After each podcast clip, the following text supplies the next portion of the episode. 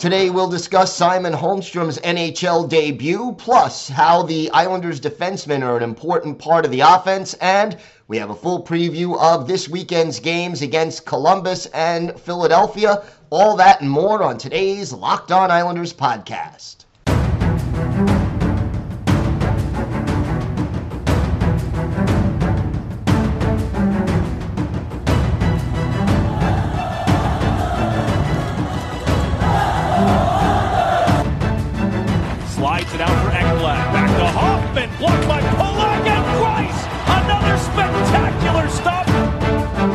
Broussard tees it up and a save is made by Bobrovsky. Nelson. Barzal with the open net and he scores!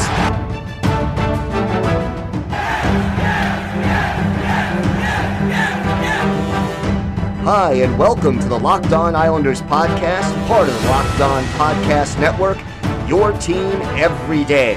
I'm your host, Gil Martin. I'm an Islanders columnist and historian, and I wrote the book Ice Wars, which covers the complete history of the Islanders' rivalry with the Rangers from 1972 to the modern era. And welcome, everybody, to the weekend edition of the Locked On Islanders podcast. Gil Martin, so glad you could join us today and be part of the Locked On Islanders family. And I want to thank everyone for making Locked On Islanders your first listen every day. We are free and available on all platforms. Today's episode is brought to you by Bet Online. Bet Online has you covered this season with more props, odds, and lines than ever before. Bet Online, where the game starts. Hope everyone had a great Thanksgiving, that you're getting over your Thanksgiving turkey coma, uh, and that you all had a great time with friends and family. We have got a lot to get to on this episode of the show, but first, if there's something Islanders related on your mind, if you have a question, a comment, or maybe a topic you'd like us to talk about on a future show, feel free to send us an email. The email address, lockedonislanders at gmail.com. And if you leave your first name and where you're from, we're happy to mention you on the show when we discuss whatever it is that's on your mind. You can also follow the show on Twitter at Locked On Isles, and you can follow me, Gil Martin, on Twitter at Ice Wars, nyr NYRVSNYI. We'll keep you up to date on all the latest Islanders news, notes, and happenings. And I am live tweeting during nearly every Islanders home and road game, so join me for instant insight and analysis. And of course, uh, always great to interact with Islander fans, game time or anytime.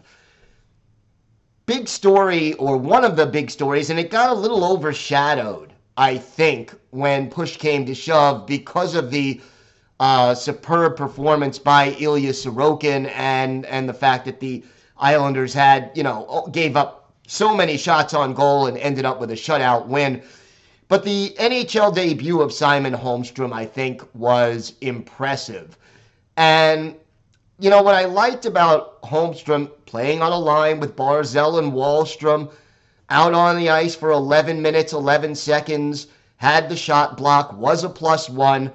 But the thing is, you know, your NHL debut is a situation where you can be very nervous certainly being out there against an Edmonton Oilers team with your McDavids and your Draisaitl's and your Ryan Nugent Hopkinses and Zach Hymans and all those talented players can be intimidating.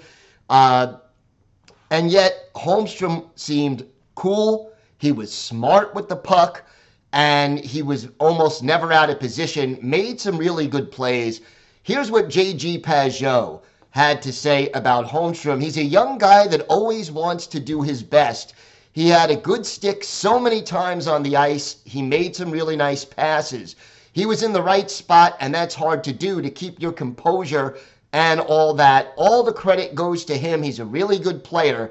That's fun to be around. And I, I think, you know, for himself, Holmstrom you know, he said it was a, just a very big surprise, and I was just very happy and excited to get here and to play. Overall, Holmstrom just did a, a, solid job, and that's what you want to see. Uh, no, he didn't figure in the scoring, but that's not the important thing. And we all know for young players on the Islanders, what you do away from the puck is almost, if not more important to the coaching staff than what you do when you have the puck as far as earning playing time is concerned. Well, Simon Holmstrom was very good away from the puck, responsible defensively, had his stick in the right places, made smart plays, didn't make you know many if any glaring errors. A very positive first NHL game for Simon Holmstrom, and Islander fans have to be very happy to see that. I think, you know, how long Kyle Palmieri is out, we now know it was a, an upper body injury, which is obviously as much as we're going to find out. That remains to be seen, but having Holmstrom uh, make that debut and play solid hockey, a very good sign for the Islanders. The other thing is this uh, the Islanders got a goal against Edmonton from Sebastian Aho, his second of the year. The Islanders' defensive unit now, the seven defensemen who uh, have really played on, on this team this season, they now have 17 goals out of the team's 69 scores so far this year. And that is very, very encouraging because, you know, one of the things that we have seen all season, uh, you know, Lane Lambert has indicated he wanted the defense to be a little bit more aggressive than they were under the the uh, coaching staff of Barry Trotz. He wanted them to be a little bit more involved offensively, not to take unnecessary or bad chances, but to take more chances. Well, here we are, 21 games, roughly a quarter of the way into the season, and we're seeing these numbers on the upswing. And as a result, Islanders, you know, coming into Thursday, eighth in the league in goals scored. 17 goals from defensemen, a big reason for that. Obviously, led by Noah Dobson with eight goals. Scott Mayfield already has four goals through 21 games. That puts him at a 16, 15, 16 goal pace for the year, which is hard to believe. Adam Pelech, Sebastian Aho, uh, Robin Salo, who only played four games, they each have two game, two goals, and Ryan Pulock has one. Only Alexander Romanov right now has not scored among the Islander defenseman. But again, that's not his game, and he does have six helpers through 21 games as well. So, so far through the first quarter of the season, I think we're seeing the defense core doing what the coaching staff wanted, and it, to me, it's a worthwhile sacrifice. I don't mind this team being eighth in the league in goals against as opposed to third or second. But, you know, if you're giving up a few extra goals over the course of the year, going from, you know, third to eighth, let's say, in the league, but you go from 22nd in goals scored to eighth, that is a sacrifice that's worth it. And you keep in mind that if you need to, you could always go back and play that more conservative defensive style. But I think when the Islanders try to do that, it tends to hurt them more than help them. So I like this adjustment from from Lane Lambert. I think it's been good for the team. And again, just a positive development. It's a small tweak. It is not a situation where uh, things that are being done are drastically different from the way they were under Barry Trotz, and yet it does seem to be having an impact. Because look, out of the 12 forwards that more or less play nearly every game for the Islanders, there's nobody in this lineup that is significantly different than they were a year ago. It's it's the Nelsons, the Lees, the Palmieris, the Pageaus, Wahlstrom, Parise, Beauvillier. It, it, it's the same crew, really, as it was a year ago, almost to a man. I mean, what, what what's the difference that uh, you know you no longer have Kiefer Bellows being the, the 13th forward on this team? You know, Nikita Soshnikov has played three games. Now he's back in the minors. Ross Johnston has played four. Other than that, the forward group is the same. So the fact that the goal scoring is so much improved, a lot of it has to do with where the defense is. We've got two games this weekend tonight in Columbus, tomorrow at home against Philadelphia. We will preview both of those games uh, and a whole lot more still to come on this episode of the Locked On Islanders podcast. Today's episode is brought to you by your friends at Bet Online. BetOnline.net is your number one source for sports betting info, stats, news, and analysis.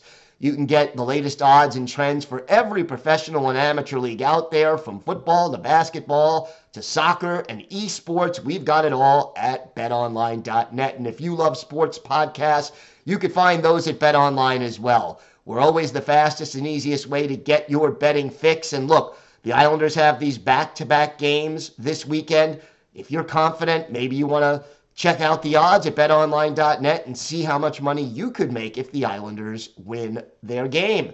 Head to the website today or use your mobile device to learn more. Bet online where the game starts. And we want to thank you for making Locked On Islanders your first listen today. For your second listen, check out the Locked On Sports Today podcast. From the games that matter the most to the biggest stories in sports, go beyond the scoreboard and behind the scenes with local experts and insights only Locked On can provide. Locked On Sports Today available on this app, YouTube, and wherever you get your podcasts.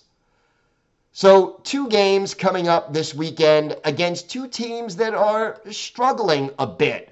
And, you know, from an Islanders perspective, that's not a bad thing. The Blue Jackets right now is who they face on uh, Friday night, tonight. And Columbus still in last place in the Metropolitan Division. They've only played 19 games. They're the only team in the division that hasn't played 20 yet. But 7 11 and 1, certainly a disappointing start for the Blue Jackets. They are coming off a 3 to 1 loss at home against the Canadiens in their last game, and that was played on Wednesday evening. Uh, and, and since then, before that game, they had won three out of four, but now, you know, they've lost two of their last three. And, you know, this is a team that made a lot of changes during the offseason, bringing in Johnny Gaudreau, as Islander fans are only too familiar with. And, uh, you know, the thing that's been troublesome more than anything for Columbus, they've been injured a lot. This team is better than its record, and they're starting to get a little bit healthier.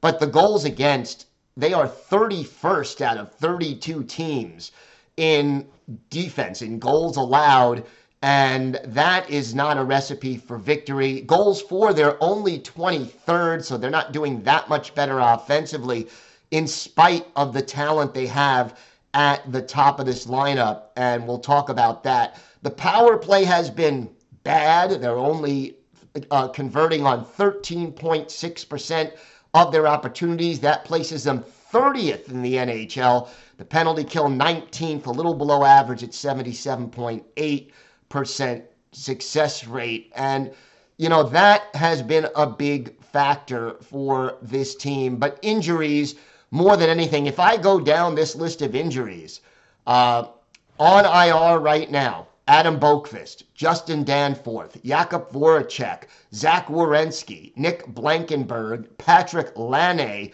all of those players on IR. Elvis Merzlikins, their number one goalie, not in the lineup lately. Jake Bean, not in the lineup. That is a lot of missing players, and it really hurts this team when you get right down to it. Right now, Boone Jenner leads the team with eight goals.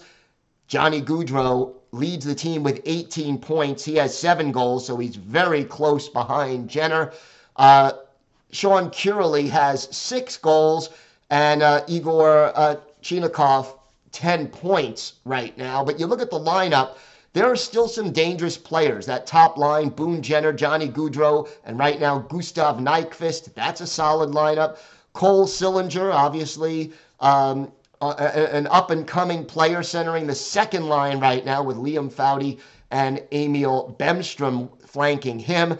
Jack Roslovic and is the center on the third line. Kent Johnson and Trey Fix Wolansky are his wingers. And then from left to right, the fourth line, Eric Robinson, Sean Kuraly, and Matthew uh, Olivier. The defensive pairings, Vladislav uh, Gavrikov and Marcus Bjork are the top pairing. Jake Christiansen and Eric Gudbranson are the second pairing, and Gavin uh, and Andrew Peeke, the third pairing. Right now, the goaltenders, Joonas Korpisalo and Daniel Tarasov, they have been the duo. Now, if we look back to that loss to Montreal, in that game, it was Korpisalo, and he only gave up two goals. The last goal was an empty netter. We will see which goaltender gets the start. I believe the Islanders will go with Semyon Varlamov in this game after having uh, played the last two with Ilya Sorokin and after giving up a, you know, 49 50 shots in the shutout. Maybe it's time to give a little break to Ilya Sorokin, even though he is running the hot hand. Now, Saturday, the Islanders come back to the UBS Arena. Uh, a game that is going to be a 7:30 start, and yeah, the Islanders will be on a back to back, but so will the Philadelphia Flyers, their opponent. And uh, the Flyers will be facing their biggest rival, the Pittsburgh Penguins, in uh, on Friday at 5:30. Then they travel to UBS Arena to take on the Islanders. Flyers got off to a very fast start. Uh, John Tortorella, their coach, giving them more energy and, and having them playing some better hockey but they have been slumping as of late. They've lost each of their last five games and are now in sixth place in the Metropolitan Division, below 500 for the first time this year, 7, 8, and 5. Uh, they are tied with the Capitals with 19 points, but Washington has played one extra game. The big issue for the Flyers this year, an inability to consistently put the puck in the net. Right now, Travis Konecny uh, leads the team with seven goals. Owen Tippett with six. Kevin Hayes with five. Hayes leads the team with 19 points, tied with Konecny. But putting the puck in the net has been a problem. They're 30th in the league. Goals against, middle of the pack, 17th. Carter Hart has been playing solid hockey in goal. Not quite as hot as he was early in the season, but still a 9-2-0 save percentage, a 2-6-8 goals against average. Special teams have hurt the Flyers all year long. The power play ranked 29th in the league, 14.9% success. The PK is 26 with a 74.2% success rate. That has hurt the Flyers and the Islanders much as they did against Edmonton, hoping to take advantage of the special team situation for the uh, against the Flyers. And you know, again, trying to figure out the goaltending situation uh, for Philadelphia. Felix Sandstrom played their last game against the Capitals, which means it'll probably be Carter Hart against Pittsburgh on Friday. So we may see Felix Sandstrom again, the backup goalie for Philadelphia on Saturday. But again, that's speculation, and I assume the Islanders will go with uh, with Varlamov on Friday and back to Sorokin on Saturday. The line combinations for Philadelphia, the top line, Morgan Frost centering Joel Farabee and Owen Tippett. Noah Cates centers the second line, Kevin Hayes to his left, Zack MacEwen to his right. The third line from left to right, Jackson Cates, Patrick Brown, and Tanner Laczynski. The fourth line center is Lucas Sedlak. His left wing is Nicholas Deslauriers, and Kiefer Bellows, a familiar face for Islander fans, has been the fourth line right winger. Uh, defensively, Ivan Provorov and Tony DeAngelo, the ex-Ranger, are the top pairing. Travis Sanheim and Justin Braun, the second pair. Nick Seeler and Rasmus Ristolainen, in the third pair. And then the goaltenders, Felix Sandstrom and Carter Hart. Still a lot of injuries here in Philadelphia as well. Travis Konecny has been day to day, as has Scott Laughton. Cam Atkinson out of the lineup, and then on IR, James Van Riemsdyk, Wade Allison, Ryan Ellis, Sean Couturier, and Bobby Brink. So lots of injuries also a reason for the slide of the Flyers after that very hot start to the season. And we'll see what kind of Flyers team the Islanders face on Saturday at UBS Arena. Two teams that are struggling toward the bottom of the standings in the division. Islanders should get at least three points out of this weekend. And if they do, I will rate this weekend as a success. And of course, we will be back Monday with our key takeaways from both games. We have got more to get to on today's show.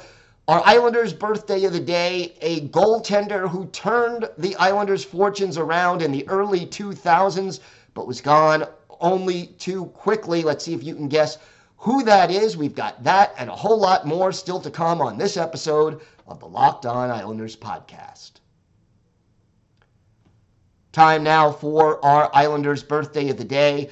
And Saturday will be the 50th birthday, the big 5 0 for former Islanders netminder Chris Osgood, the native of Peace River, Alberta, drafted by the Detroit Red Wings in the third round back in 1991, made his NHL debut in 93 94 for Detroit, and came to the Islanders in the 2001 2002 season, spent only one and a half seasons on the island but what Osgood did, and he won a Stanley Cup in Detroit before coming to the Islanders, but he gave the Islanders instant legitimacy and was outstanding in goal in 2001 2002. A 250 goals against average, a 910 save percentage. But the, the important thing that year was the one loss record. He was 32 25 and 6 and really gave the Islanders a chance to win nearly every night, was traded to St. Louis at the trade deadline or near the trade deadline in 2002 2003, went back to Detroit to close out his career, and played through the 2010 2011 season.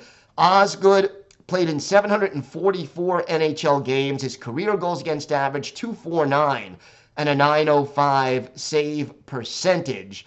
And, you know, at 5'10, 175, Osgood wasn't a big goalie, but he had good reflexes, played his angles well, and really changed the culture for the Islanders, made them into a playoff team. And in fact, we're going to look at one of his better games as an Islander, and it is a playoff game, and it was a key playoff game.